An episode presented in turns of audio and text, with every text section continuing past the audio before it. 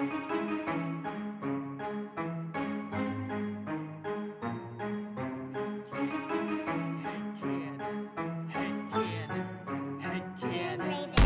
you wanna play a game? Do you like scary movies? Do you wanna eat some brains? Is your chainsaw arm groovy? How bloodthirsty could a talking plant be? Eat your liver with some fava beans and a nice Chianti. Come play with us forever, cause down here we all float. I never drink wine, so you're gonna need a bigger boat. Or a throat to choke, whether you're in the prim or dairy. Got red rum where you bled from, put your dead son in a cemetery. It's him or Carrie, be very afraid. You'll be our number one fan and get carried away. All work and no play, you know it always means you're in trouble, son. I came to chew gum and kick ass, and I'm all out of bubble gum.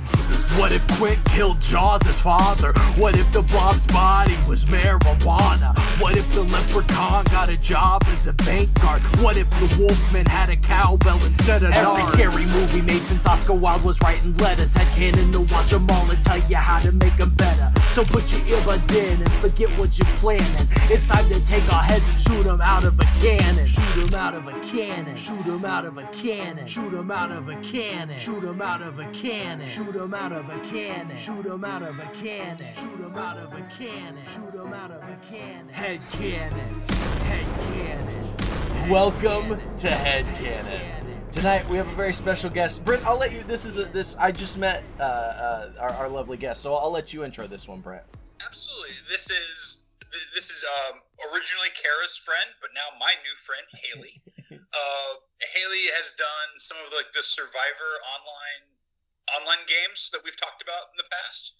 Uh, she's really good friends with um, Anthony, who we had on for Rosemary's Baby, and we recently met up with her in near Brant. What's the t- what's the city that you live in? Springfield, Springfield. So people from Springfield. out of town like to say that we're a suburb of Branson, but in reality, we're so much bigger. Branson is a suburb of Springfield.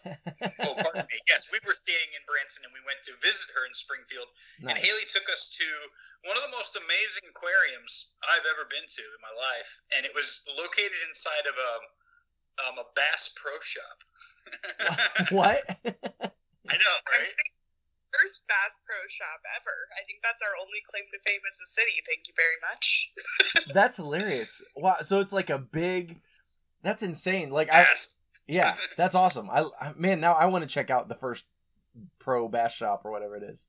It was very impressive. I mean, it took like oh two hours at least to go walk through, and they have like th- picture like a movie theater, but instead of a screen, it's just like a giant friggin' fish tank, Oh, and there's like three of those. So you walk into this room, and it's just like the whole wall is is filled with like amazing fish, and Nice. it's it's super tall. Yeah, and then if you want to buy any of the fish, do the cashiers like they do they like scuba up and they'll dive in there and like chase the fish down for you? yeah. Use, yeah, using like the latest in Bass Pro Shop technology. That's awesome. I mean, there were kids there. There, were, there it was definitely a, a type for some people. Like there was like a little boy. He, was- he must have been like maybe nine or ten, and he had like he had like a sports cap on with Okay. like Oakleys on top of the cap. oh And he was just like this little boy, like, oh man, that's a bass right there, and that's a pot. Like he was like totally fit the profile of like his dad definitely goes to Bass Pro Shop all the freaking time. It was amazing. Right. Yeah. The first time I ever went, I ran into a family, and I swear there were four children and the dad, all of which had identical mullets Yeah. and outfits. And personalities. likely personalities, right? Yeah, yeah. yeah. So that that's- is the target, the target market of Bass Pro. Oh yeah. I saw a gun. Many, many guns. Yeah. Haley Just- was like, "Welcome to Missouri." Yeah. it was weird. It was like at a museum, you know, for fish. Yeah. he has a gun. You know that's and and I get like the um and I know in some states there's like concealed carry and like some other places like and I guess I'd rather be able to see someone's gun if they have a gun, I guess, I guess rather than have it be concealed. But I got to say when you're in a place like you're just in a store or just chilling somewhere like a like the the the uh, first pro bass shop in the US that is also an aquarium and you see somebody like walking around with just guns swinging around on them it's i don't know for me it's a bit disconcerting like i'm always like doing whatever I'm doing, but also like kind of being aware of the gun and where it and where it's at and what the gun is doing at the moment, you know? Yeah. Constant awareness. I think that's the point, is that you're supposed to know that they're there at any given moment. That's what they need to keep existing as a person. Someone who carries a holster. Right. They should give the fish the guns. So we all look at those. Nice. They absolutely should. Yeah, little little holsters on there. yeah, I would It'd be adorable, yeah. Oh man. I will. I do want to do a quick plug because the Bass Pro and the Wonders of Wildlife Museum that we went to um, partners with a lot of the um, like vocational rehab facilities in town and hires a lot of people with developmental disabilities that come out of voc rehab training and stuff. So I've had several clients end up onboarded there with competitive wages. Uh, so not as funny as the things we're going to continue to talk about, but I do kind of want to brag on them for that. Yeah. Yeah, absolutely. No, that's fantastic. and so what since I just met you, if you don't if you want to talk about it, if not, I'll just cut this out and we can move on. But uh what do- what do you what kind of work do you do? Uh, so I had spent about seven years doing developmental services, so working with adults uh, with developmental disabilities um, in direct care settings, behavioral support settings, management settings, all that good stuff. Uh, and then in January, I decided it was a great idea to quit my job and take on a part-time admin job and go back to school full-time. So that is what I do now, and I regret it most days. Oh no. well, hopefully there's It's going to be great Yeah. uh, once it's done. light, light at the end of the tunnel hopefully at least. So exactly. yeah. well, tell me a little. Tell me and our listeners, for anybody who may not have listened to Anthony's uh, Rosemary's Baby episode, can you explain the uh, the survi- the online survivor, kind of what that is, and what in your experience with it, and I like the idea, Brent, of having more guests on that you know through Survivor, and just having a whole like subgenre of Head Cannon that's like this uh, online Survivor game. Yeah. Heck I yeah. will- Kara is a very popular gal uh, among the people that she's met. So anybody that I have told that I was coming on this is a bit jealous. It shouldn't be too hard for you to find. A Oh, good, cool. So, so yeah, Uh, but yeah, game. Uh, that was the original question. Yeah, Sorry, yeah, yeah. sidetracked. Um, but yeah, so we had met during COVID. Um, I somehow, uh, being born in 97, i've clung on to the millennial Facebook mom thing very hard. So during 2020, I ended up in a bunch of fan pages of people who watch Survivor as religiously as me. Uh, and I grew up doing that with my dad every Wednesday. It was like a big family moment, that and SNL. Um, and so from there, there was a post made about, hey, if you have nothing to do and you want to pretend to play Survivor on the internet, let me know. Uh, and I had nothing to do, and that sounded great. Um, and somehow a bunch of other relatively normal people also thought the same thing, weirdly enough, uh, probably only due to the pandemic. Um, so from there, it became this like massive community, and the host of that, his name was Andy. He's a wonderful man. He's a pastor. He lives down in Austin now, but um, one of my closest friends to this day.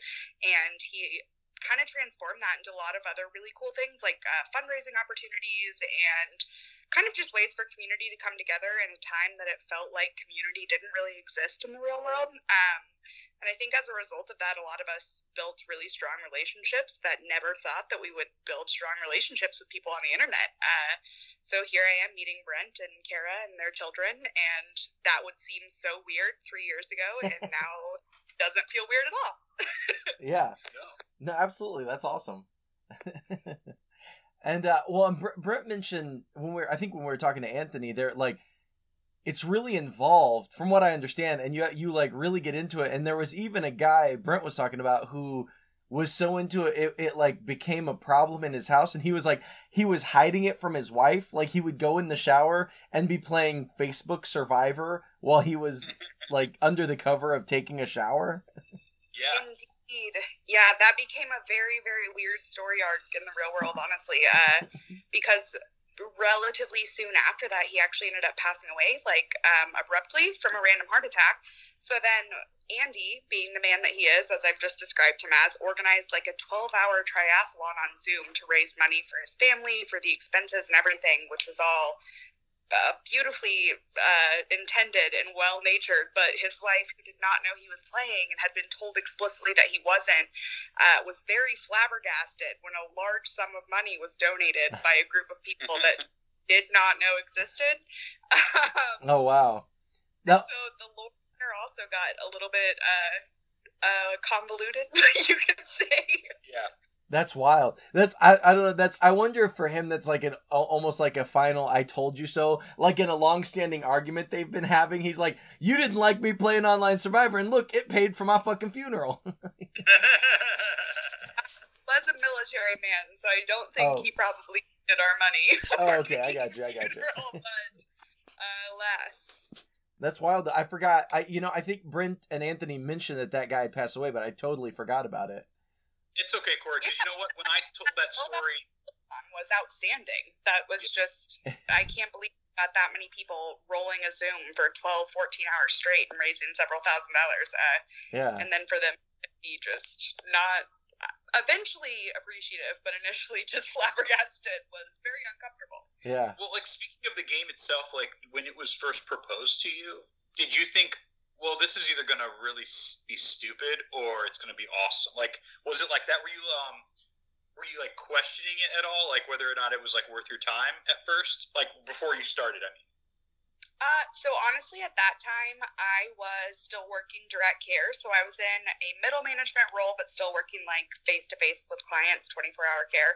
Um, and it was also during the time that so many people were on unemployment. So, um, as somebody who's a huge advocate of unemployment and a huge advocate of taxes and all things that are all of those uh, wonderful, awesome social services, I was also being paid like through Medicaid for the direct services I was providing um, and I was making less than the standard federal minimum wage that they were paying out for unemployment. So I'll be honest, I was very resentful at that time, uh, and I couldn't have taken any extra money. Um, I was working about 60 to 70 hours a week because my client had asthma, and I didn't want him to be exposed to COVID with substaff. And um, and being in management with all of that overtime, I was still making less than my friends who did not have to expose themselves to COVID. So for me, I was there was no reservations. I was ready for the escape. I needed something Yeah. to do at home. And, uh, it really kind of got me through a lot of it, if I'm being honest. And That's crazy Yeah. now. Yeah. That's yeah, awesome. it does. Yeah, yeah. we, yeah, we did so many weird things. Right. Like, I made sourdough bread and I played online Survivor and I learned how to bake. That's that's what I've got out of the pandemic. You know, I bought whittling tools, and I never used them. Man, I was I hoping that bought you would whittling tools. How fucked up is that? I watercolor painted for a while. I got into embroidery for a while. Uh, but of all the things I tried during COVID, the only one that really stuck was the online gaming. Um, I still online Big Brother game that we raise money for Give Kids the World for. So uh, somehow that has been the hobby that stuck out of all of the 2020 fiasco. Well, that's all, I mean, that sounds like the most fun, or, or especially a way to get that kind of like social community, even though everyone's like kind of locked in their, you know, locked in their own homes. Absolutely. But yeah, I think I just played a lot of board games with my kids and and wrote more than I typically write. I was lucky that my dad was working too, uh, and I live alone, and my dad and mom just live together. My brother already moved out as well, so we kind of just combined our two households into one and called that a household for the COVID protocol. Okay. Um, and that was nice. I got really close to my family during that time, but more than anything, Survivor. It was great. well, Haley, do you want to um, tell us about the movie you chose for our conversation today, and kind of what what you how you feel about this movie and why you chose it? Yeah, so um, I spent a whole lot of time not watching movies. Uh, as an ADHD queen, I'm sure you guys have noticed that already. Uh, but I was much worse before. Now I am at least diagnosed and medicated. So I couldn't sit through a movie until I was about 21 years old. Um, And since then, I've been trying to play catch up. So uh, I even have a group chat with some of my friends on Facebook called Haley's Horror Catch Up of just me trying to watch all of the horror movies Nice. from the time that I've missed. I did the entire Scream franchise in one weekend. Um, I've binged all of Halloween over a couple of weeks, just trying to get myself back on par with the normal population of my age. Um, and so I wanted to do something super cool for this that was not just a standard horror movie. And I Googled essentially like the most influential or like provocative horror movies that Mhm. have come out in the last five to 10 years. Um, and seeing that domestic violence was such a huge theme in this movie, as well as uh, a lot of the like almost gang stalking, like gaslighting things that uh, tend to be very intense fears for me Mhm. uh, were themes. I chose it pretty quickly over. There was about two or three movies that I had chosen, and one of them ended up subtitled, uh, which is not. What was the what was the other? Oh, sorry. Go ahead. You were gonna say. It. It was a Guillermo del Toro movie, but it was, ended up subbed. And Kara and I are both with that. We don't want. I. I it's not a xenophobic thing. I love a foreign film. I want it dubbed though. I really don't. I don't want Yeah. it subbed. But your Yeah. comment was funny because you were like, I don't think I can be scared and read the subtitles at the same time. I'm gonna I'm like hide and miss something. at once. I'm either gonna feel the emotion or I'm gonna read what's happening. Uh, so that's where we got to this movie, Mhm. and I am so glad that we did because holy hell, it has blown me away watching it. I've watched it three times since I had to pick this movie before we recorded this. Oh, nice. Yeah, this is this is a great one. I, I remember I watched it. Uh, we're talking about 2020's The Invisible Man, and Yes, I- yeah. and and I saw it when it first came out and thought it was great. And I, I remember it got a lot of hype, it got a lot of love, and it feels like not that it came out forever ago, but it feels like it's been out for a while. But as I was like reading into this, I was like, I read that the um the release, its theatrical release, was kind of cut short due to COVID. And I was like, God damn, has it really? Has it, it's been that long since we've been saddled with COVID that this movie that feels like it's been out for a while I mean, not that it, it did great in the box. It made like 20 times its budget back. This movie did really well and made a ton of money. Um, but even so, like it's you know the fact that its theatrical cut or its theatrical release was cut short by COVID.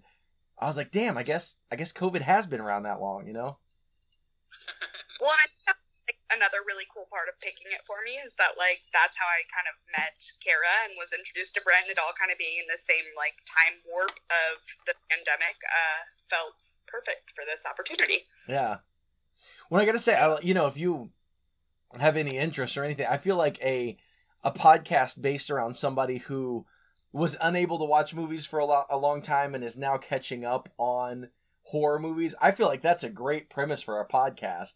Somebody, That is a good premise. yeah, somebody like watching horror movies for the first time now, like being medicated and able to watch it. I feel like that's something uh people would, or at least I, I feel like that's something I'd be interested in, you know, hearing. Yeah. So.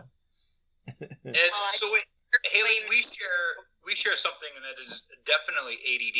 I'm I'm diagnosed and I'm medicated for that as well. I forget if we, we've talked about this. And I always had a hard time with movies and, and like sitting down and watching them. But you know what I still have a hard time with? I'm just curious about you. Is that do you what about TV shows that have like a long story? You know, like let's say if The Walking Dead or Game of Thrones, like for me, I have a hard time I love those shows, but I can't watch an entire series for some reason. Or, do you Oh, have that too? I can binge those things to high hell. If Oh, you can see a regular peak and a regular valley every 44 minutes tops, oh man, you can't stop me.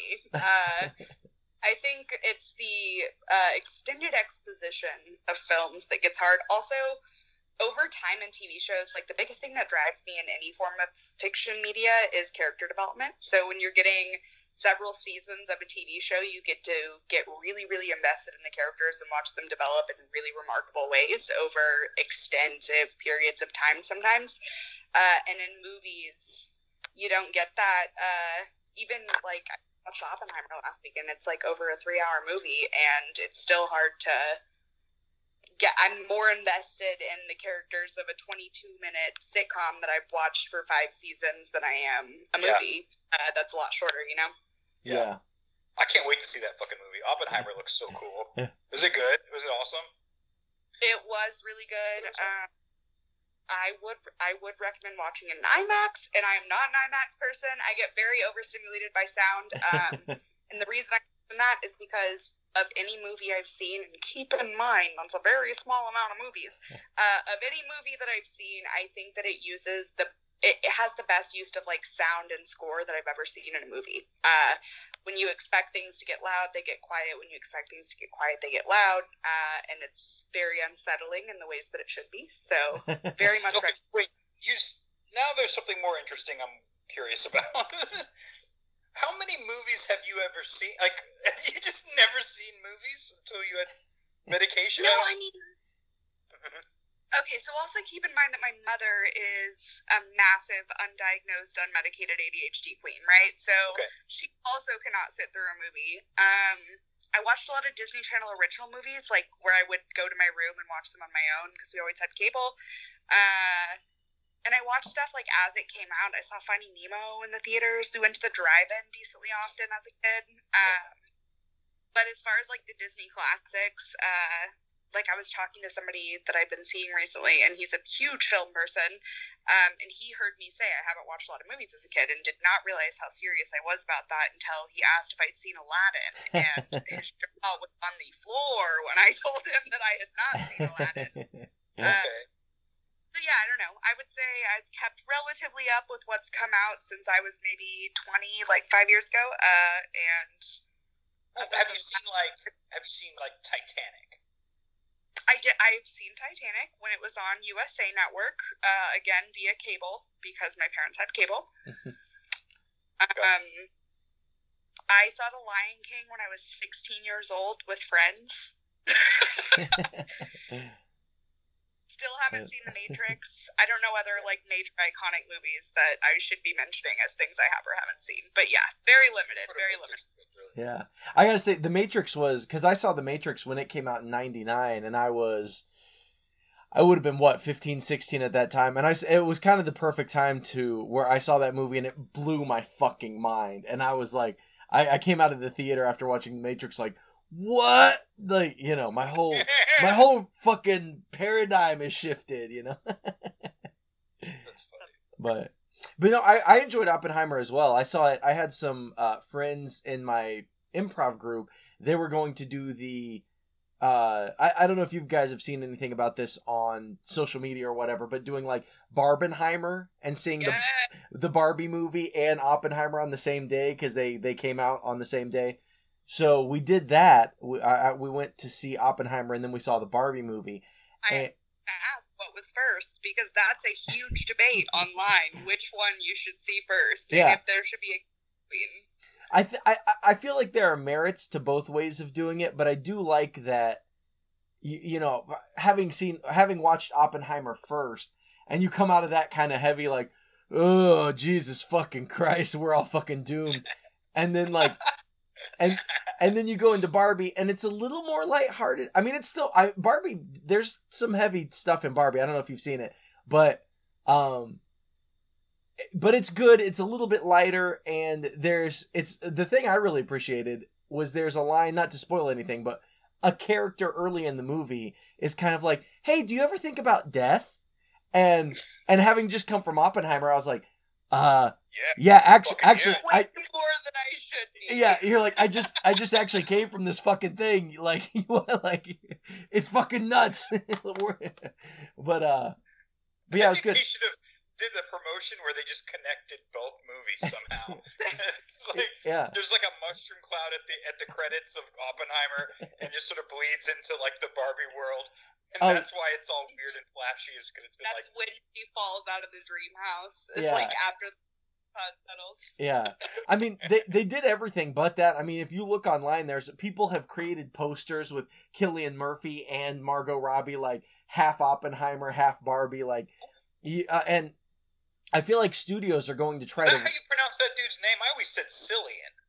So did I. just seems wrong. So so did I. It's I I, I think it's Killian. I I, I figured out re- just Yeah, from hearing other better. people pronounce it, but I always thought it was Cillian as well. Yeah. Okay. I think it's Killian though. Um, I think so. Yeah. but but I, I feel like studio because you there to some extent you just can't predict what's going to take off online and what's going to meme and what's going to you know um and i feel like Yeah. we're going to Well, I think AI might disagree with you, Corey. i mean yeah, sure sure to some extent but I, I don't know like the, the the success of oppenheimer and barbie in the current climate of like movies not doing great in general and then both of those movies coming out and i don't know i feel like that's kind of the or, the organic uh marketing that that's real i mean and i'm and AI is doing increasingly like wild fucking shit. But Yeah.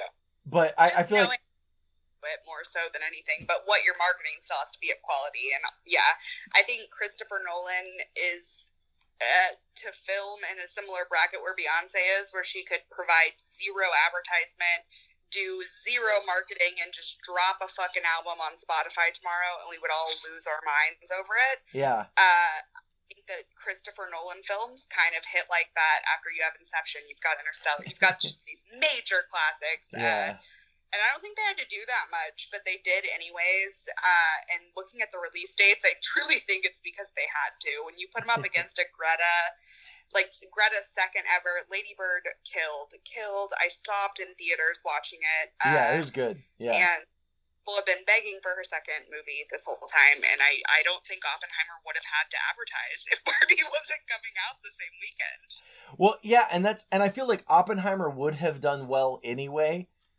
But I feel like if it weren't if Barbie if the Barbie movie didn't exist, I don't think Oppenheimer would have done as well. I think it's kind of a flash in the pan uh just random chance that Oppenheimer and Barbie happened to be coming out the same day and it this Barbenheimer joke joke for la- I mean kind of a joke took off on social media. That's the kind Yeah. like even the amazing things that I, AI can do. I don't know that anyone or anything could have predicted that releasing Oppenheimer and Barbie on the same day would have had the the effect of like actual real human beings going to an actual theater to see these movies because it was kind of funny online that that these well, two honestly, like Oppenheimer has a very niche target audience, right? Yeah. Like it's a historical biopic that's over three hours long. That's Yeah. by a director who is known to make mind-bending films that go over a lot of people's heads.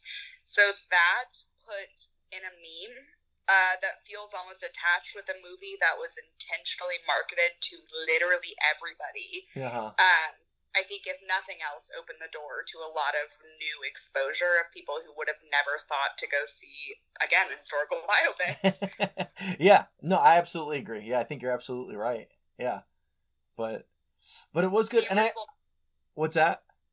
I said, but the Invisible Man. But the the Invisible Man. Yeah. Well, I was. Yeah. Yeah. Yes. It's a great. It's great, and I I loved it, and it was good watching it again last night, um, and revisiting it. Man, that's like the best opening scene in a movie I've seen in a long, long time. Yeah, it's good. Like they put you in in the story in such a good way, not from the very beginning. You know, like it starts out like she slips out of the bed and she's got those pills, and it makes you think like, is she gonna kill herself?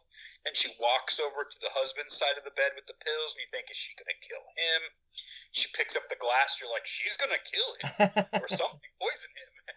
And, she, and like she swirls the glass, and the action has already happened. Like she has already drugged her husband. yeah. That was such a clever, clever use of, of the story right there. I loved it. Yeah. Yeah, I think you find out so much so quickly. Like, one, the fact that it took this much planning for her to get out of the house, period, uh, lets you know a lot about the relationship that we're in. Um, I also think like you're digging into the basement once she's like getting out of the first room, and you see that we have like an essentially Elon Musk esque. Uh, I was like, is she married to fucking Iron Man? Who is this guy? his whole bit is like surveillance technology, which is petrifying. Yeah. Um, and like I don't know, in those first couple like shots, there's a great use of like wide frame angles that make you have to be hyper aware of everything in a shot. Like you're paying attention to the background that's blurred to see if someone's coming down the hallway.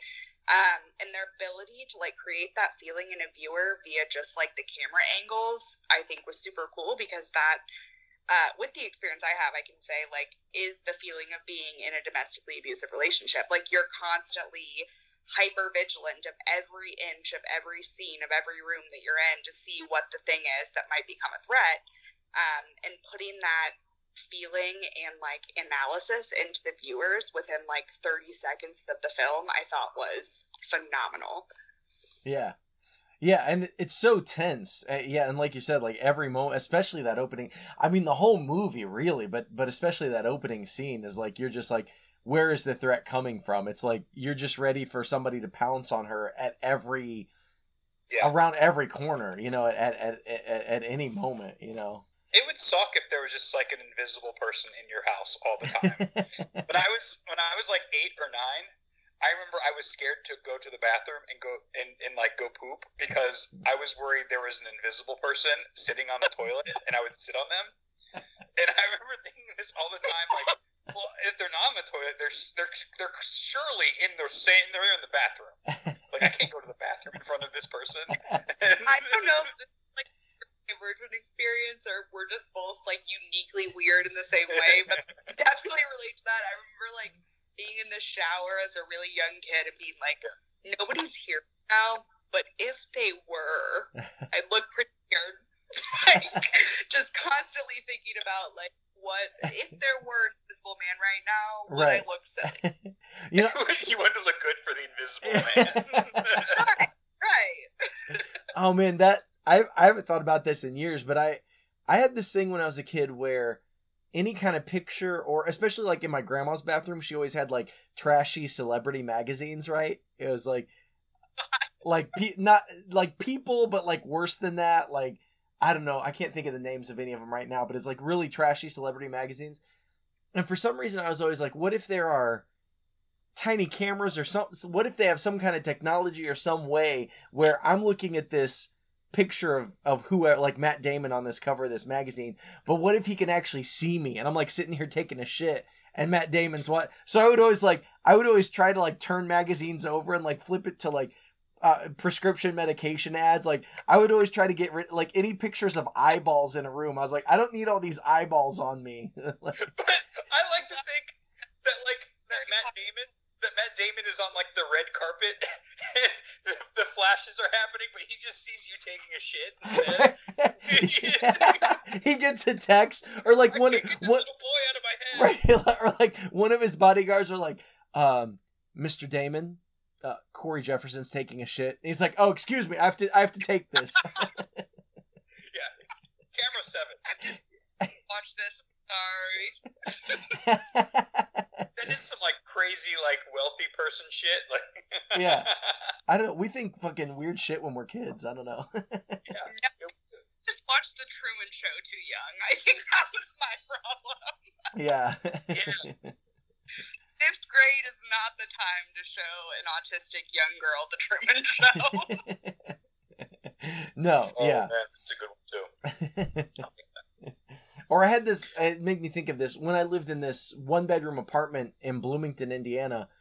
I Brent, you probably remember. It was kind of like not like nowhere in Bloomington is like a bad area, but it was for Bloomington. It was like not the best area. And I remember like I would always go. One of my downstairs neighbors was this like old man who was always just sitting down there drinking and watching westerns, and there were all the people. In, yeah, yeah, yeah, Mike, and then all the all the other people were like, uh, you know, doing drugs and selling drugs or whatever. So I, rem- I remember being in that apartment. I'd be there taking a shower on the second floor, and I would always. I had this like recurring fear that somebody would be playing with a gun or messing around, and like bullets, bullets would just start coming up from the ground while I was taking a shower. So I would always rush my showers for some like it's the dumbest fucking thing, but I would always have this like thought that I was gonna get shot through the floor in the shower. Just in the shower. Just in the shower. I don't know. Cause that's when you're like, you're just like by yourself washing. And I don't, Yeah. like, I think a lot in the shower. I have a lot of thoughts and ideas when I'm in the shower. You know when you know what would be that for me if I lived there? It would be like while I was trying to go to sleep, Mm and oh, is a bullet gonna come through while I'm in this bed right now? Like in one place, not Yeah. moving around. I'm an easier target. I need to be walking Yeah, and I just which- wouldn't go to sleep. you would think that makes more sense because statistically you spend more time in a bed than you do in the shower. But I don't, I was an idiot. I don't know. Yeah. And I had a student, man. She got shot in the belly um, on on New Year's Eve, man, uh, quite a few years ago, and she was just standing in her kitchen, and someone like fired one off in celebration, oh, and it came right through her window and got and, and hit her. That's fucking wild, dude. Crazy. Well, that really killed the vibe there, bro. Vibe, that's today's secret word. yeah. Brent, don't kill my vibe. Brent, don't kill my vibe. Do you know about Paul Corey's Reubens? rapping Did again. Yes. The only thing I asked for was a live rap by Corey. My box has been checked. uh, I'm pretty easy to coax the rap out of, so. but Did uh, you hear about Pee Wee Herman? oh, I did hear about. I just heard about Paul Pee Wee Reubens. Paul Reubens. Yeah, passed away. Yeah. Yeah. You know who that I? You know who right, Haley? I, Yeah. I do. My my mother was a, a big fan of Pee Wee Herman and uh, Mr. Rogers, and one of those worked out much better than the others before that. Uh, Do you think he died from that fucking playhouse? That was a death trap, man. Speaking of like, yeah. I, I I read that he had cancer, but maybe it was the Playhouse. I don't. he tripped over Chairry and just like impaled himself on that fucking pterodactyl. could be radiating radiation. right. I wouldn't be surprised. Right. Definitely could had be- Barbenheimer like colors. Yeah, re- yeah. His his father was part of the Manhattan Project, and that's it was just radiation carried over from there. His death is actually just part of the Barbenheimer uh, marketing campaign plot twist. Yeah. Right. Oh, Cowboy, Cow- Cowboy Curtis comes over and offers him a green and a red pill. oh, Brent, I fucking that's a great joke. That's really funny. But they're just both fentanyl, and that's what got him. Tricks. That's now you have to watch The Matrix now, Haley. Yeah. Well, I will. It's on the agenda. Um, I think it. I don't think it's going to be revolutionary now because it's like, yeah, we all think we live in a simulation. You're not really changing any games. yeah, you. I think you're right. there's so many. There's a lot of stuff like that in movies now. Yeah. Sorry. What? I talked all over you. I'm really sorry, man. My bad. Why Haley. talk to you? I'm really sorry. What'd you say? We're like the same person. You're just yeah. My bad. Uh, I don't even remember what I said. Me neither. It's good. Well, well, then, then I'm going to say my like. Uh, I think you're right, Haley. Like my daughters enjoy. They really enjoyed the Matrix movies, but I think there's something about being like a teenager in 1999 that is kind of a singular experience with the Matrix that you can't really replicate uh, in 2023. I, you know, Yeah. Everybody's already heard about the, the, the simulation theory on Yeah. TikTok when they were 12. yeah, Like, there's nothing game changing about the Matrix anymore. yeah, That's yeah, funny. exactly. but I would like to strongly cling to my millennial label, by the way. So I'm more of a Vine gal than a TikTok gal, but uh, I digress. That's you've got to be. You're probably on the tail end. I feel like Brent and I are like the oldest millennials. And you said you were born in what? Ninety seven? Is that what you said? Okay, yes, but I'm the youngest sibling and I skipped a grade, so 96 is the cutoff. But please, God, don't call me Gen Z. No, no, no. please. I What know. grade did you skip? I, I, I wear skinny jeans, I swear. no, hey, if you say you're millennial, you're millennial. I was just trying to. I feel like we've got the whole millennial spectrum right here, though. Yeah. It's been a point of contention among my friend group. Uh, they think I'm a bit of a generation traitor, and I truly just don't want to be a part of anything they have to offer. Well, you know, like the word millennial has been around for so long, and being born, I was born in 1984, and I thought whenever people talked about millennials, I always thought it was people younger than me. But then, but then when I started seeing like, oh, millennials are this age to this age, I was like, oh shit! It, well, I was in my 20s, maybe I was maybe even in my 30s when I was like, oh shit! When people are talking about millennials, I'm also included. I'm on the older end. However, Yeah. I am I am It's absolutely a millennial, you know. Yeah, I think it might be 80 or 81, and I'm a, I'm 82. hmm We're like right on the cusp of that. Yeah, and but I didn't even realize until much later in life. I was like, oh, millennials also include me, I guess, which is good because I don't want to be. On Facebook this week that was like uh, talking about like boomers and Gen X, like talking to millennials and just like berating and degrading and being like, you guys are wasting your money and you're not amounting to anything and you're trash. And then it was millennials talking to Gen Z, and it's like, do you guys think I'm cool? And honestly, I think that that's a really good uh, summary of it all. Like, we don't give a shit. I Yeah. We're the we're the last generation slightly lingering on to the things that don't actually matter, like professionalism and grammar and etc. uh, and Gen Z is telling us all to get fucked, and we're like, oh shit, you're kind of right, but I'm ten years in. Are you sure? right. Well, I, I remember like grammar was, you know, because I was years ago, I was one of the people who who were like, you know, spelling and grammar, you're spelling it wrong, you know, and then over time, I was like, oh yeah, no that shit doesn't matter. And it's slightly like elitist classist to be to be a fucking grammar nazi you know? And and so i they see how dialect is ignored when it comes to like what is considered correct. So yeah uh, i could go on a whole tangent about that and you guys don't have a podcast about linguistics so i Wait, will I do have a spelling question. Yeah. How do you spell the word homies? Homies H O M I E S. Agreed. That's my answer. Agreed. Agreed. Okay. It's not what I've also seen it is H O M E Y S, and I don't like That's a, that is the stupidest thing I've ever heard in my life, frankly. Thank you. Yeah, I agree with the IES. Yes. but you know, I heard somebody uh, talking recently about in um, you know what is it? Aave african american vernacular english. It's it's it's common to hear the word ask pronounced as axe and a lot of people will take issue with that. Um and somebody pointed out they were like well if you're really trying to be a, a, a pronunciation purist he was like look at the way we pronounce and the word and. You can ask anybody at any whatever, like any socioeconomic political level, nobody pronounces the word and. You say me in this like the the letter it sounds Yeah. like the letter N or in a different context it might sound like uh maybe a n where and you don't pronounce the d, but almost no one pronounces the word and as and, you know.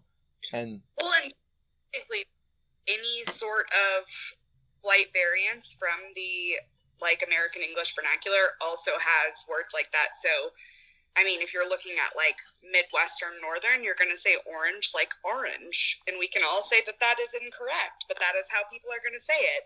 Um, and there's like variants of how we pronounce. I don't know. I'm going to blank on different words now, but they're outside AAVE, there's like huge variance in the dialects across the English language, and I think that it's interesting which ones that we accept as dialect and which that we uh, claim as incorrect.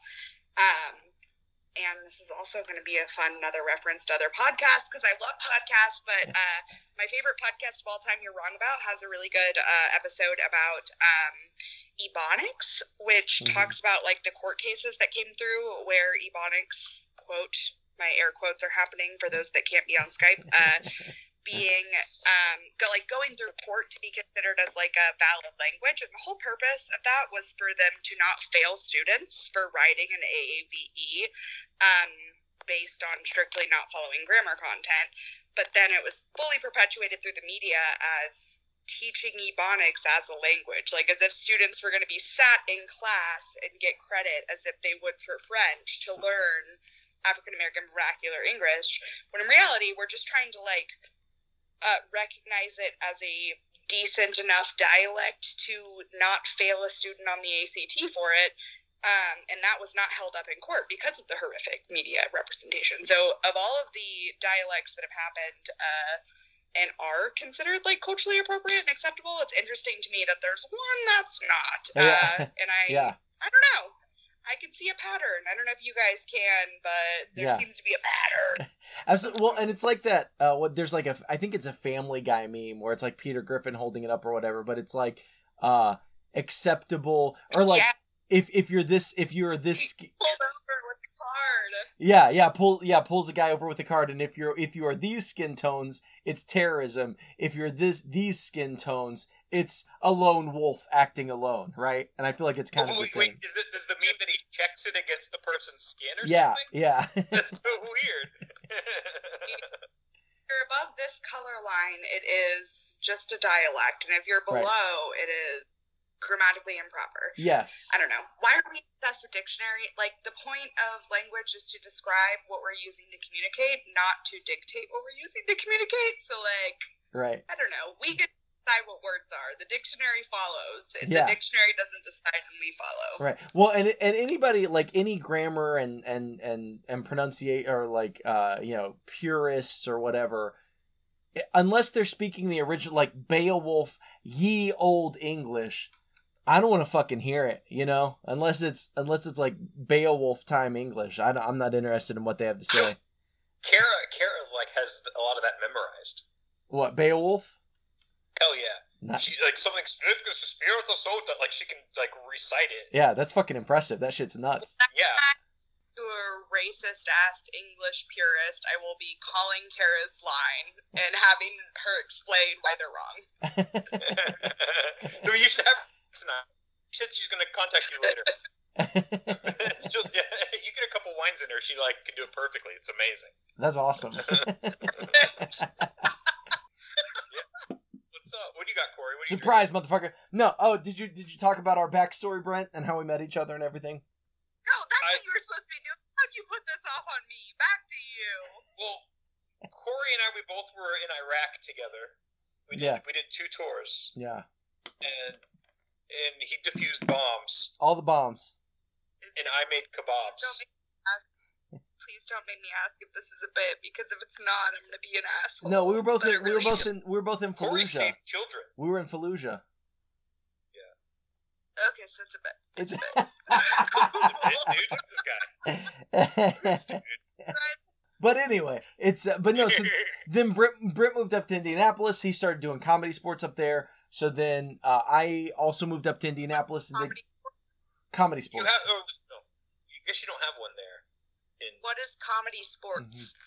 comedy sports is short, short form improv comedy. Mhm. But the the gimmick is that there's two teams that are against each other. Quotes. Yeah, doing improv for points. Yeah, And so, like, the So- audience cheer for the favorite one or whatever. It's like whose line is it anyways? Except for the Son of points a bitch! You son. Yeah. it's exact. It's Haley. It's exactly like that. Yes. Except for the points do matter. They They- kind of do. They also don't. They still don't. they Okay. they never do. No, it was kind of weird in that you would watch someone do something brilliant and artistic and amazing on stage, and then halftime happens and they're refilling your diet Pepsi. It was just really weird. but I'll Fair. never, I'll never regret my experience there. It was amazing. no, it was, yeah, it was a good I have- time.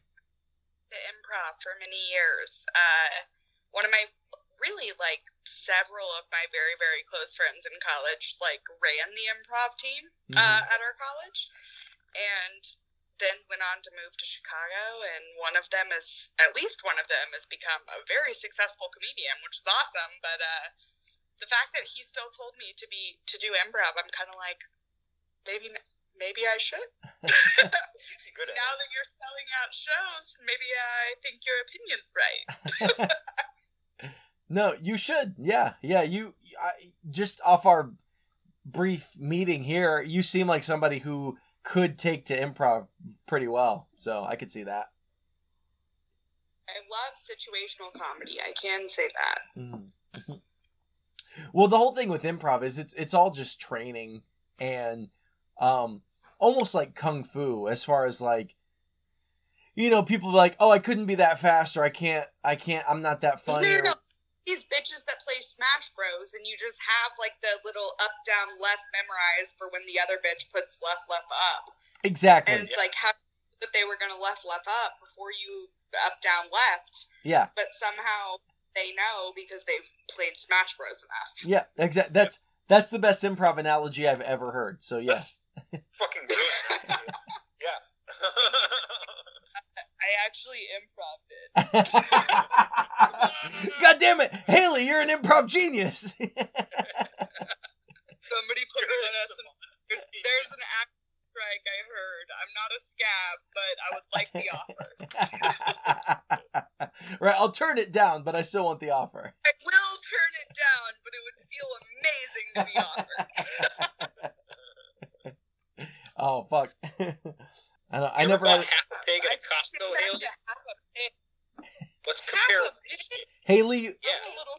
Haley, you want to buy half? You want to go in on half a pig? I would rather uh, do ice. I think, and to split half a pig.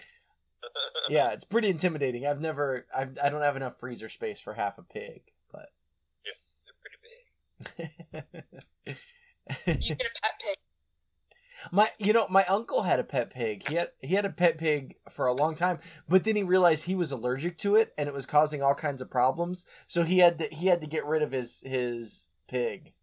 Was he like allergic to pig dander or like? I guess so. Yeah, Wow, wild. yeah. How do you get rid of a pig? Uh, he he sold Well, it. you- hold on, Brent. Yeah. What do you think? Yeah, Let's think far. How do you think you get rid of a pig? You make a lot of money. yeah. He That's so, how. he sold it to Give Costco, it and an it, OnlyFans. they hung it. Make a lot of money off a pig on OnlyFans. I'm not kidding. yeah, I know a dude who did it. With his pig. I did see season one, episode one of Black Mirror. Um, Oh, that's And it right. did They're the seem- same thing. As, it did seem that that blackmailer did make a lot of money with one single pig. I gotta say. That's true. That's Yeah. true. Yeah. it's like Charlotte's Web. You just have like a banner in the background. It's like some pig. Those on the same page, please. That's so big.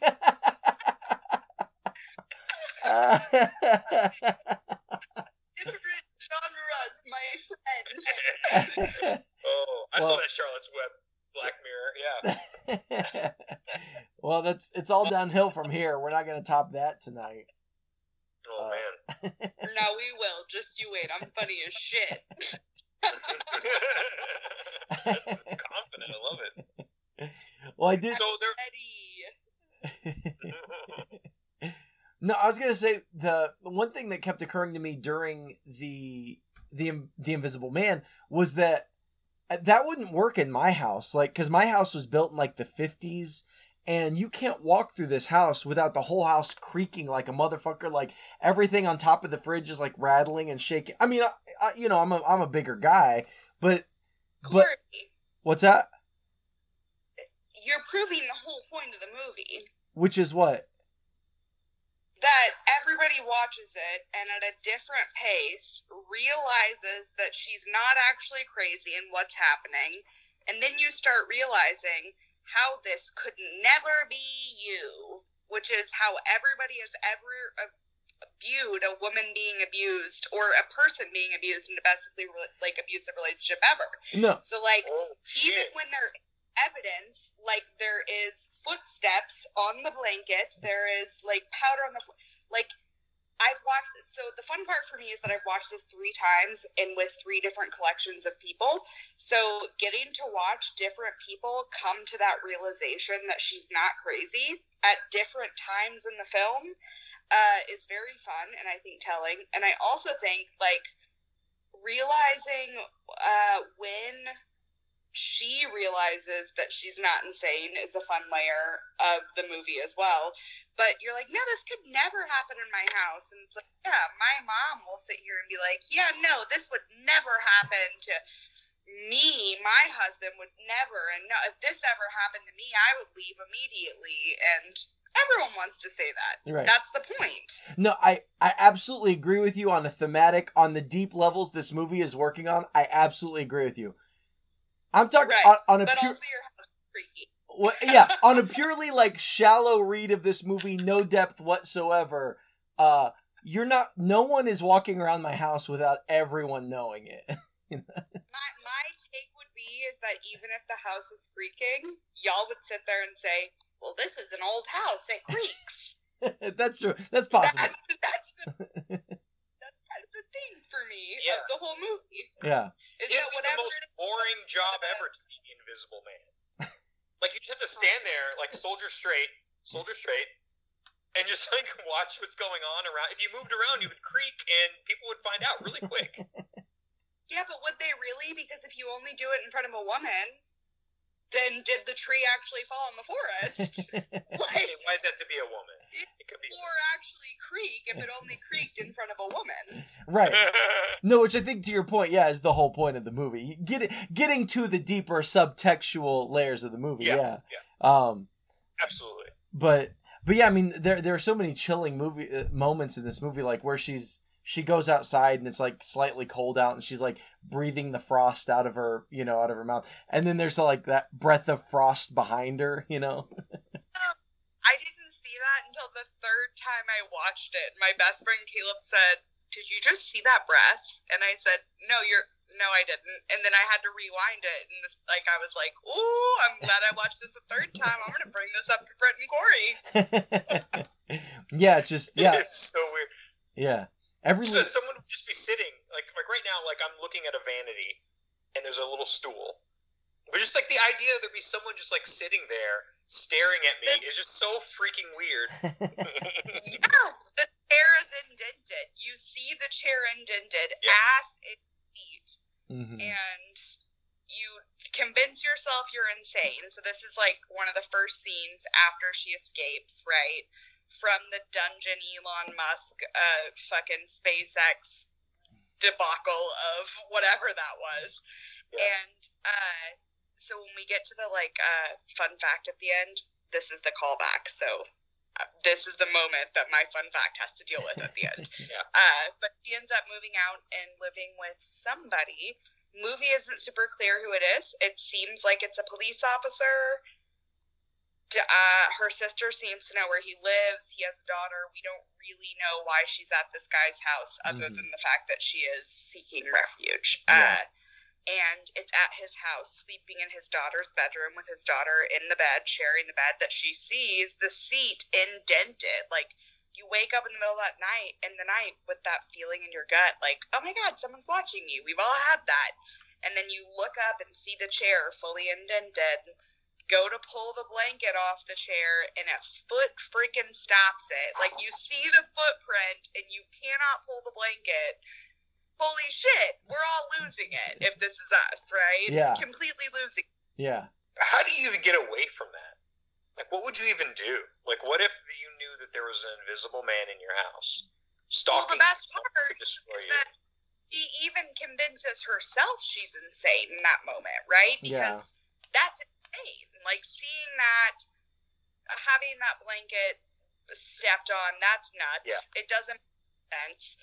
Uh, and coming out of such a tumultuous and abusive relationship, you're seeing jump scares left, right, and center that aren't real. Right. So, despite very real and very terrifying thing happening, she convinces herself she's insane and crawls back into bed. And then the blanket slowly gets pulled off of her and the daughter from the bed and is left at the end. And Yeah. that's when she finally loses it, realizes that she's not crazy, something bad's happening, Mhm. and guess what everybody else thinks? Right. She's nuts. right. Yeah. Yeah. Yeah. something in it that for me it was the fact that it, it took she wasn't going to go tell anybody something. She convinced herself she was crazy. Like it took a severe thing of the blanket being slowly drawn off of her while she's awake to even mention it to someone. Yeah. and her fear as to why she didn't mention it the whole time prior or scream before that which is this is unbelievable is immediately recognized and nobody believes her Yeah.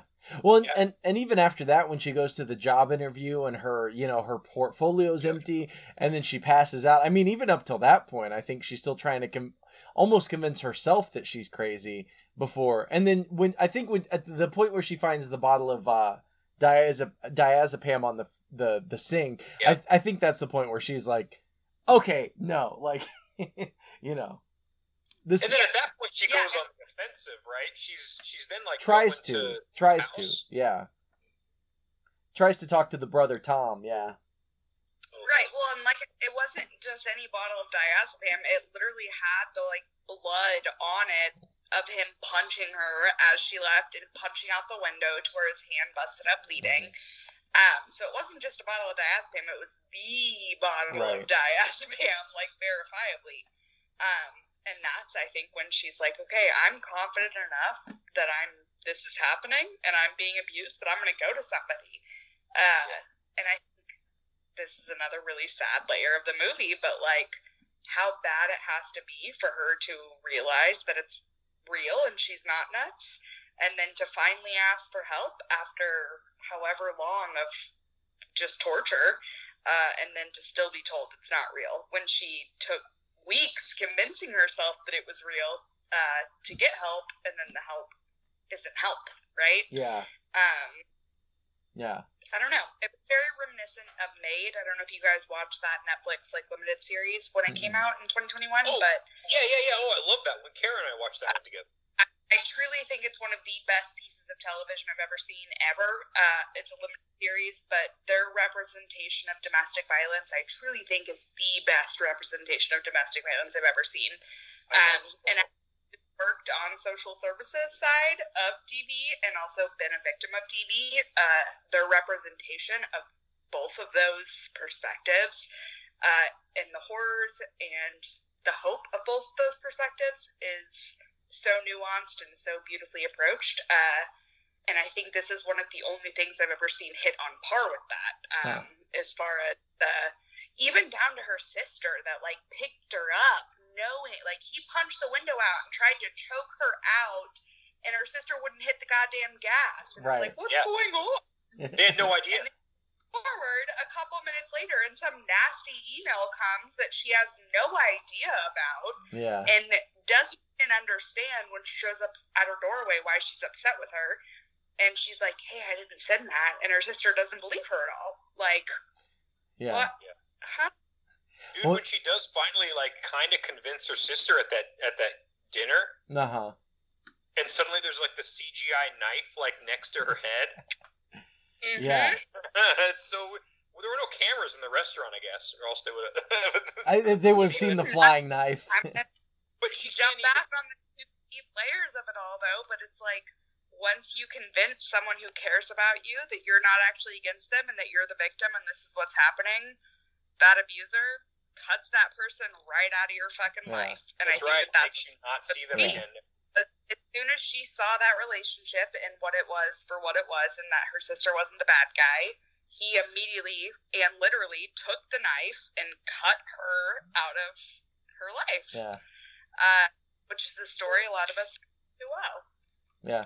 Never Well- thought of it that way. It's really crazy. Well, and I and I've uh, you know not not not been the victim of domestic abuse or anything, but having friends who've gone through that and knowing people who have, that seems to be a common thread of like alienating people, isolating them from their friends, from their family. And this guy totally does that. And like not before he even kills her sister, like he isolates her with the email, right? Turns turns her sister against her. And then oh dude, that scene where he he hits Sydney in the face. Like oh, that was awful. Yeah. Oh yeah, when he like hits that little girl and immediately turns He uh, gets J- James and Sydney against her. So then at that point she's like totally alone. She has nobody at that point, you know? Like but honestly, like a third layer here, uh, to give it a little bit more nuance as somebody who's been again in the DV situation, but also through a fuck ton of therapy. Um, you hurt people you don't intend to hurt when you're hurt. So Mhm. like that specific scene of her hitting the daughter, um, and it coming off as against her, like to me that that's the first moment that I ever cried watching this film because it was uh, like a whether or not it was him or her wasn't really clear from the angle of the camera. Like Right. you didn't know if it was the Invisible Man or if it was her. But in that moment, it was just very clear that no matter what, leaving a domestic relationship means that you end up inflicting harm on other people even when you don't intend to. So whether it was him harming the little girl or it was her harming the little girl, no matter what, the relationship that she put herself in caused harm to a little girl that didn't deserve harm.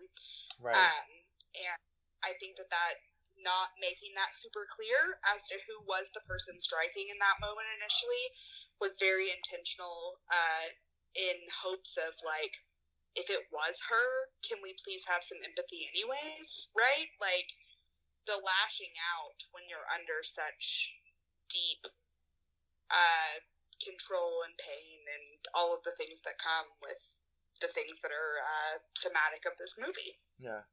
Well, and, and you know, she now that you mention it, she even says as much when it comes to the death of her sister.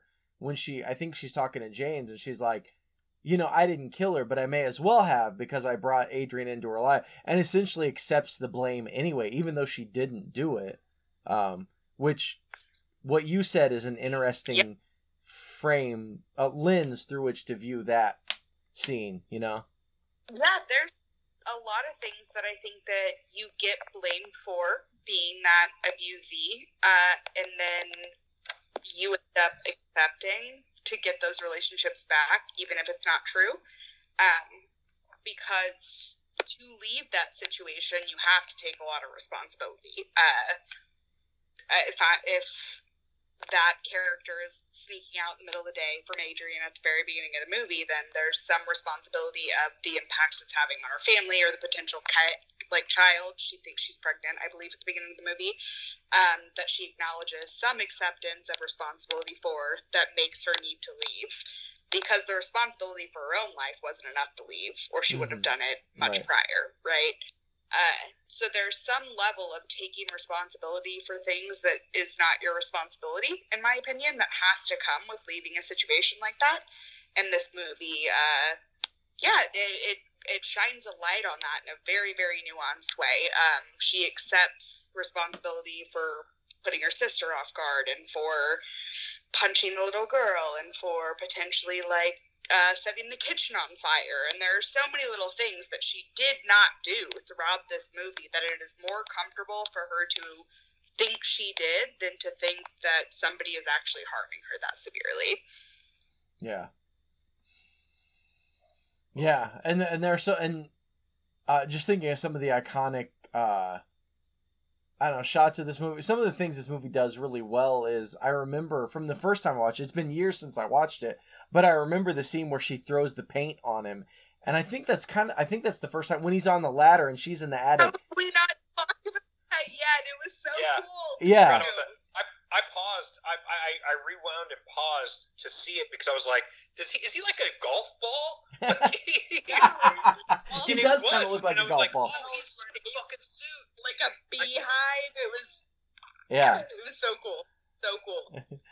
Which is cra- you know because and i don't know about the the I, i've seen some like documentary style like real shit where they're like if we're gonna do camouflage it would be this way where you have cameras and it's kind of reflecting what's on the other side through you know so and i don't know where the technology's at today in 2023 but this seemed like a pretty real if you were going to create an invisible suit it would be kind of what this suit is with cameras all over the place and the ability to reflect what's behind the thing in front of the thing you know Yeah, they do have something. Have you seen like the the, like the big rectangle of like mirrored glass?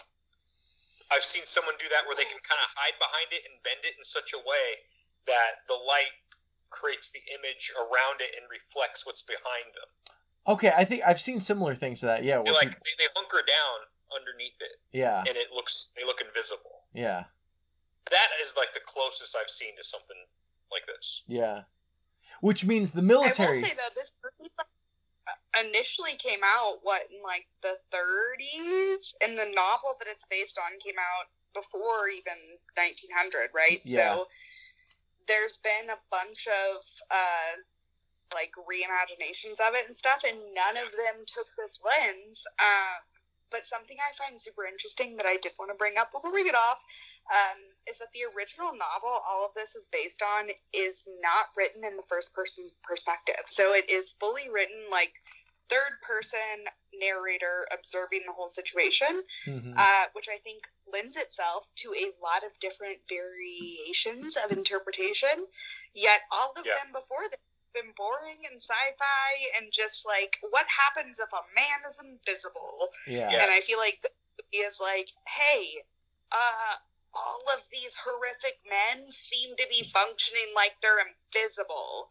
Let's talk about that. yeah Uh, and the novel's like specific third person narration, I think, lended itself to that. Uh, and the director and writer of this were incredibly creative to come up with this like lens of seeing it. Um, and they represented it in such an incredible way. Uh, Yeah. I have become so fond of this film, and I, yeah, I could go on for it about, uh, I could go on about it for days. Also, at the end, like, I'm gonna pause because I'm sure at some point you guys have a plan to get to the end, but the end is so good. Go ahead. No, yeah, you're fine. Yeah, let's go. Let's Yeah. roll right into the end. Yeah. Yeah, so we're like looking for a way to catch this person. Uh, and he's rich, and he's Elon Musk, and he's fucking observing everything, and he has access to all of the all of the security technology and all of the things to be all powerful and all money and all lawyers and all everything. Um, and she convinces her Mr. Man, who she's been living with, who somehow she gets back in good graces of. Brent, we are drinking the same brand of wine right now. Shout out to Bota Box. Uh, yeah, so she convinces him, let me go back into the house. Um, we missed a major character or a major plot development where the Invisible Man character does get murdered breaking into the house, but it's not the ex boyfriend, Adrian, who we think it is Right. his Right. brother who has been trying to blackmail her into taking money and pretending this never happened and then eventually he says hey he is alive get back together with him and this can all go away Yeah. uh, which she Ben knew at that point because he's been harassing her invisibly while everyone else is gaslighting her for like weeks on end. Uh, so she says, Yep. "Get fucked," and then he shows up to the house. The paint moment happens that we've discussed, which is super badass. Please go watch this movie. Uh, at least Google this scene. It's so fun. Yeah. Because he had been living in the attic, right, or something like that. yeah, yeah. So she gets suspicious that he's not dead. She's sus of this. So she calls his phone, and his phone Yes. is Rick's attic. So she climbs up to the attic and is like, this doesn't make sense. Gets a text on his phone that she just called that says, surprise, or something of the sort. Like, surprise, I'm not dead. Uh, and then she looks down the same little ladder she came up to get to the attic, pours a can of paint, and despite nobody being there, there's now a human form covered in body paint, like in wall paint, all over Yeah. her body. So he is there. He's an invisible man. We have a whole fight scene moment. It's fun. If you find fight scenes fun, I guess. For me, that's probably the least fun part of the movie. Uh, but then she murders him, or maybe the cop guy that she's living with. Somebody murders him. Yeah. He No, dies. she she shoots him. Yeah, because he's he's got the cop guy on the ground, and she sprays him with a fire extinguisher, and then she shoots him. She shoots Tom. Yeah. The whole fight scene, the people come back, and then it's not her ex Adrian. It's his brother, who that's been blackmailing her the whole time. Um, it's crazy how family members tend to normalize abuse, um, and just try to get you back in on the whole shebang like it's normal. So then. Come to find out, he's been apparently locked in his basement, quote unquote, this whole time and his brother was the mastermind behind all of this. Imagine if Elon Musk's brother literally came out and Elon was like, "Yeah, he invented the spaceship that was raping women on the moon. It's crazy." And it's like, "Yeah, Sorry. you're Elon Sorry, you Musk. fucking made me laugh. Clearly, you're pawning this cool. off. Your brother was not capable of taking that spaceship, dude. What do you mean? But the cops are stupid, and he's rich. So instead, she goes to be mic'd up and try to like get a confession out of him that he was the invisible man the whole time. hmm And like most abusive men, he refuses to admit it, tells her she's insane, blames it on everybody else, gets the clenched jaw and like grasps his fork super tight in the same way that he did at the beginning of the movie, which is indicative that she's about to get her ass beat. Uh, so she, being the amazing revolutionary woman she is, goes to the basement, puts on the invisible man suit, and makes this man slit his own fucking throat. and then she walks out of the house to her cop boyfriend, and he said, What happened? And she said, I think he slit his own throat. Yeah. You saw the camera. What'd you think? And her hot cop boyfriend said, Looked like he slit his own throat. And then the movie was over. It was like every moment of retribution everyone wants uh, that they probably shouldn't have, but it felt good to see on screen. yeah. No, it was great. Yeah. Well, and I feel like there's a, a term I've heard, Darvo. I feel like I've heard this a lot recently. Uh, and just I have never heard before. Tell me more. I, I, That's tomorrow's secret word. to, the, oh no, Pee Wee Herman, the secret word. Rest in Rest in peace. peace. Pee-wee Herman. Rest in peace, Pee Wee Herman. Um, but no, it stands for deny, attack, reverse victim, and offender, and it's just kind of this abuser tactic of deny, attack, reverse victim, and offender. And I feel like this keeps come. I've I've o- I only just became aware of this in over. I forget when I first heard of it, but it's just been the past few weeks. And then I watched this movie, and I was like, I don't know. You know when you what it, confirmation bias when you notice something, and then it keeps like you keep noticing it. I was like this watching this movie and talking about it today is kind of the perfect culmination of my awareness of this this Darvo tactic. Um, Okay. Yeah, and watching it like watching this movie with that in mind, I'm like, oh yeah, no, that's exactly that's exactly what's going on through this whole movie. You know?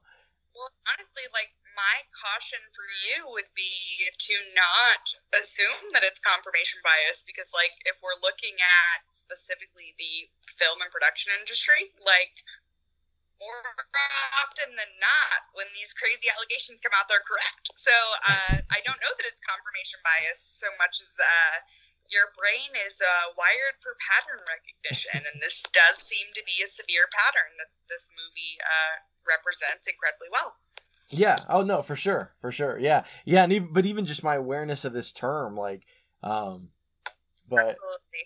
yeah, but It's for us to also like know that term and like getting that acronym. Like I said, I'd never heard that before, but that the more that we talk about things like that, the more that we know what to look for. Like pink flags suddenly aren't pink, they turn red. And Mhm. the more that we educate people on things like that, the less likely they are to be sneaking out of their Elon Musk boyfriend's house with uh fucking Vicodin under the mattress at the end of the night. So I really appreciate you guys both being willing to have such an open dialogue about this. yeah, Is that what Vicodin is? Was that the what you gave him? Oh, I don't, uh, don't quote me on that. A diazepam. I think it's like that- Val. I think it's Valium. Is it Valium? Okay. yeah, yeah. I know. It, I know. Yeah, I know it was diazepam in the movie, but I don't know what the brand. I, yeah, I don't know what the, the the brand names are or what that translates to. I don't know. Whatever it is, man, she gave him a shit ton of it. Not that dude enough. still booked it It through the really forest. didn't work. The lights kicked back on like 40 seconds later. Like whatever she gave him, he was. Yeah. uh It was he had a tolerance to. I Oh, can say yeah. that. well, oh, uh, well, and it's only well, and she took a moment to help the dog out because she was like, "Oh, I'm not gonna leave you." Yeah, she took a moment to help Zeus, and that's what like Zeus Zeus. Zeus bumped the car, and the the the alarm, the car alarm on the the Audi started going off, and that's what woke him up. You know? Yeah, that's rich people's I problem right there. that was like such a cute moment because like Yeah.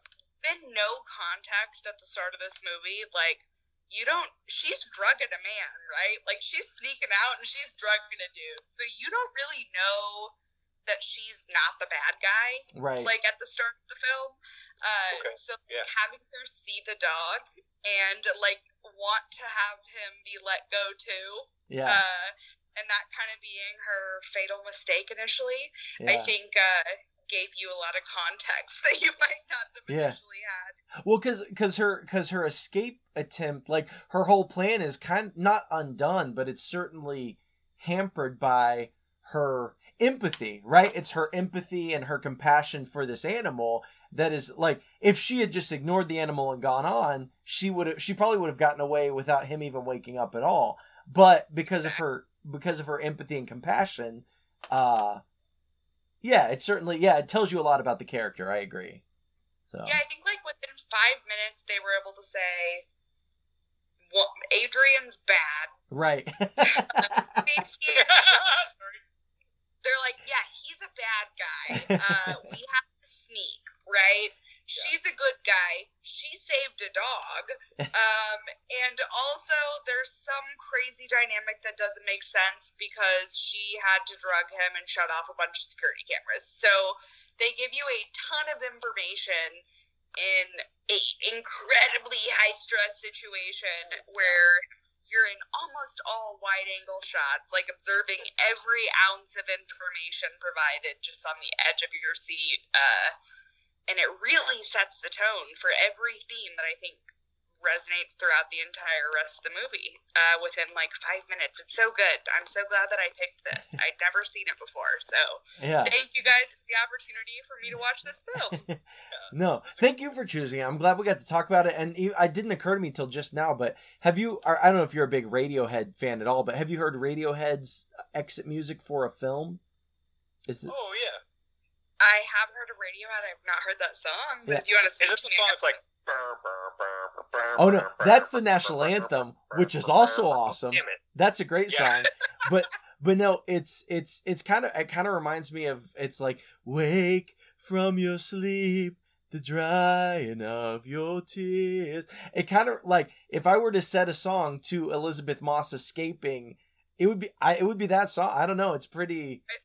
I want to go back and re-listen to it now because it kind of just clicked in my head. But What's the exact? What's the exact title?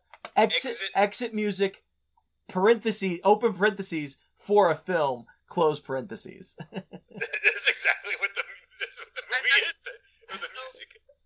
Handmaid's Tale did start coming out during 2016-ish era, Mm. 2020, like mid election that scares us all. Please Right. feel free to edit it out, right? no, that stays in. Tale has always felt too close for me. Like I have never been able to watch it, and I've never tried, so it's not. But like, it, I'm afraid that it's gonna crack me because it's like this is supposed to be fiction, and I live in Missouri, and you should look at the Supreme Court docket right now. It's not good, you know. Yeah. Uh, and so I never got. I won't say I never got to. I never chose to watch any of *Handmaid's Tale*, so I had never seen this main actress in anything before because that's like her main claim to fame. So uh, I was incredibly impressed with her ability to like build tension without any emo- like she she uh displayed like the dissociation plus terror at the same time that like just sheer fight or flight gives someone Yeah. in an incredible way that I'm sure she did a lot on Handmaid's Tale, but I never saw it. And uh, maybe one day I'll be less afraid of my rights and can watch it. But right now it's not that. On our next episode, we're talking about 2022's Nope. So you've got two weeks to check out that fantastic Jordan Peele movie before we attack it. And as always, you can follow us on social media on Facebook at Danger Explosion Presents Head Cannon, on Instagram at Head Cannon Pod, on Twitter at Horror Movie Pod, and as always, you can follow the subreddit r slash Horror Movie Pod. Uh, my head canon that I came up with, it's really kind of simple. It's just imagining the military implications of this invisible suit in the world Nice. and that Yeah. like after this movie takes place the world of the invisible man is a is a just a terrible uh, military hellscape when when the military industrial complex has the ability to be fucking invisible all right brent do you want to go while hailey tries to find some reception maybe Absolutely. I think this movie is a prequel. Is a prequel to the Barbie movie. okay okay I think that her ex-husband is like fucking Ken in his in his big old fucking dream house, right? And he's trying to control. He's trying to control Elisabeth Moss and keep her in this dream house completely. And so this is no, no, he's not Ken. This is prior to Ken. This is who Barbie was was with before him. And so and and, and so she eventually kills her ex-husband and then takes over the Elon Musk mansion, and that later becomes the dream house. that's what and you have not seen the barbie Well, Why is that the actual premise of the Barbie movie? not quite but you're not super far off actually. Barbie actually killed her ex-husband No. and is hiding it. no no no Brent, you ain't Barbie yet. I'm gonna fire you from this podcast to take your spot. no, I don't want to spoil anything for anybody, but uh, but no, that's interesting. I'll have to watch this movie. so, uh, all right, Hailey, I I can see you now. I think maybe we could probably hear you better. What do you What do you got? What's your head cannon? Can you hear me perfectly? I can hear you Oh, now. Yeah, Like a s- fucking songbird, Hailey. So are you ready for my fun fact? I am. Your fun fact. They tried to start producing this movie much sooner than it was successfully produced, Uh-huh. right? Okay. This came out in 2020. They tried, I think they got the screen licensing in like 2006. Like the first attempt at production was like Whoa. years ago. So initially, the person who was supposed to play Adrian was to be, drum roll please. Johnny Depp. Could you imagine trying to sell this as a feminist, anti-abuse, I like just iconic horror movie with Johnny fucking Depp cast as the main man? Yeah, Thank God. I've been holding that on for two hours. I've been so excited to hear that. yeah. No, that that would have been wild too. Well, It would have been so bad, so so so bad. Thank God that production got shut down in 2016. Yeah. Well, and, and and they even they took a picture together because fortunately Tom Cruise's movie The Mummy did so poorly that because Uni- Universal wanted to do a whole dark universe where all these monsters. Got the mummy lore. I respect you so much. I just read about all of this yesterday. Yeah, no, it was supposed to be The Mummy and then Johnny Depp is the Invisible Man and then I think like Russell Crowe and um Javier Bardem, but it was supposed to be a whole like dark universal dark universe. And when when The Mummy tanked at the box office, Universal was like, "No, never mind. We're good." Yeah.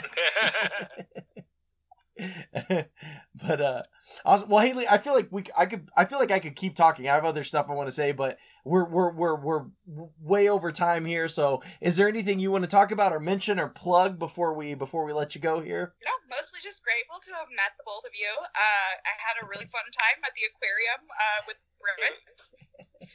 And Corey, if you ever feel the need to walk through a four-hour aquarium in a boat and outdoors wear shop, It's uh, dope, please dude. It's know not a far drive. welcome to come with me in my season pass. I would Okay. love to have you, my friend. I'll keep that in mind. I'm not too far from Missouri, and and likewise, if you ever want to come, if you're ever in Chicago, you want to see some improv, we have a we have a very large aquarium here as well. Uh, Ah, man, one time I ever went to the Chicago or went to Chicago, I spent three nights at the IO. Uh, a, the friend that I went up there and stayed with Oh, was nice. A tough guy. So, oh, nice. uh, the Chicago comedy scene, holy shit, that's amazing. Would Yeah. love to come be a part. Again. Yeah, let me know. So We just that aquarium, that aquarium in Chicago, that's in a shed, right? It's this motherfucker. No, it's it's called. Are, I, it's, it's, it's attached to a Menards. yeah, it's behind a Menards, which is which is next to a Okay, pro bass I, shop. I do have one more thing I want to say because something that you don't know is that that aquarium that we went through that took several hours has been being built for about 15 years. Um, that building was literally shut down, traffic shut down at that road. 50, over 15 years. The last time Wonders of Wildlife was open was in, when I was in like kindergarten or first grade, and then it was shut down. And they kept saying they were building this aquarium, and it was going to open in five years, that it was going to open in 10 years, and then it was going to open oh. in 15 years. So finally, when it opened, it was like, yeah, it better be a big fucking deal. You guys have Yeah, been it was. dominating traffic and ruining our kids' field trips for the last decade. Hope it's a good aquarium, Right? and it was. Yeah, So- better better blow my fucking socks off. It will, dude. You gotta go check it out. And it did. It, it, it blows your socks off. It's fun. Two brothers painted every mural in the entire building over like the decade and a half. So Oh, nice. good shit. that sounds awesome. Cool. Yeah. Well, yeah, listeners, be sure go to Missouri and check that out. And uh Hailey, thank you for being on the show. What's that? I said, please don't. It's a bad city. Don't everyone, everyone listening, go to Missouri. Hailey, your city is about to have an influx of like 20 people. So, uh, thank you everyone at home for listening. This has been Head Cannon.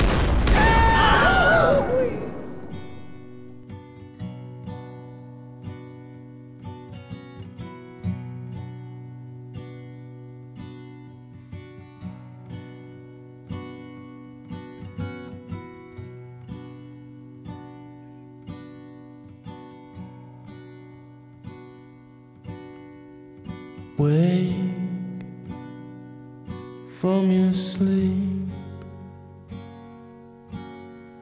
the drying of your tears. Today we escape,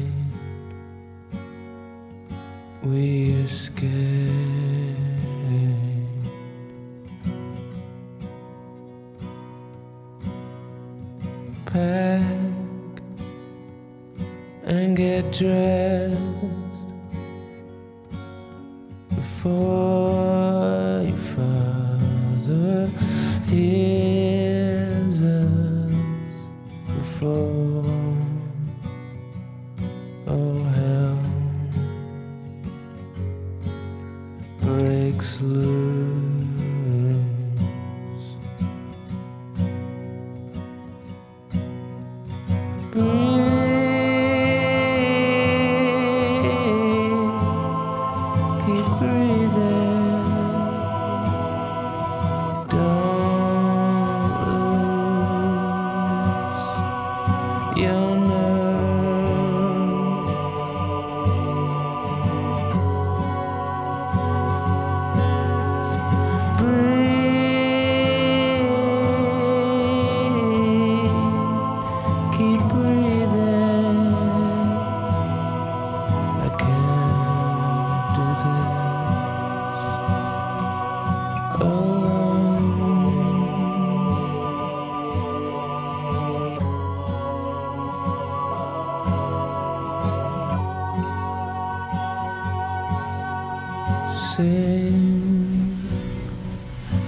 Us a song, a song to keep us warm. There's such a chill, such a chill.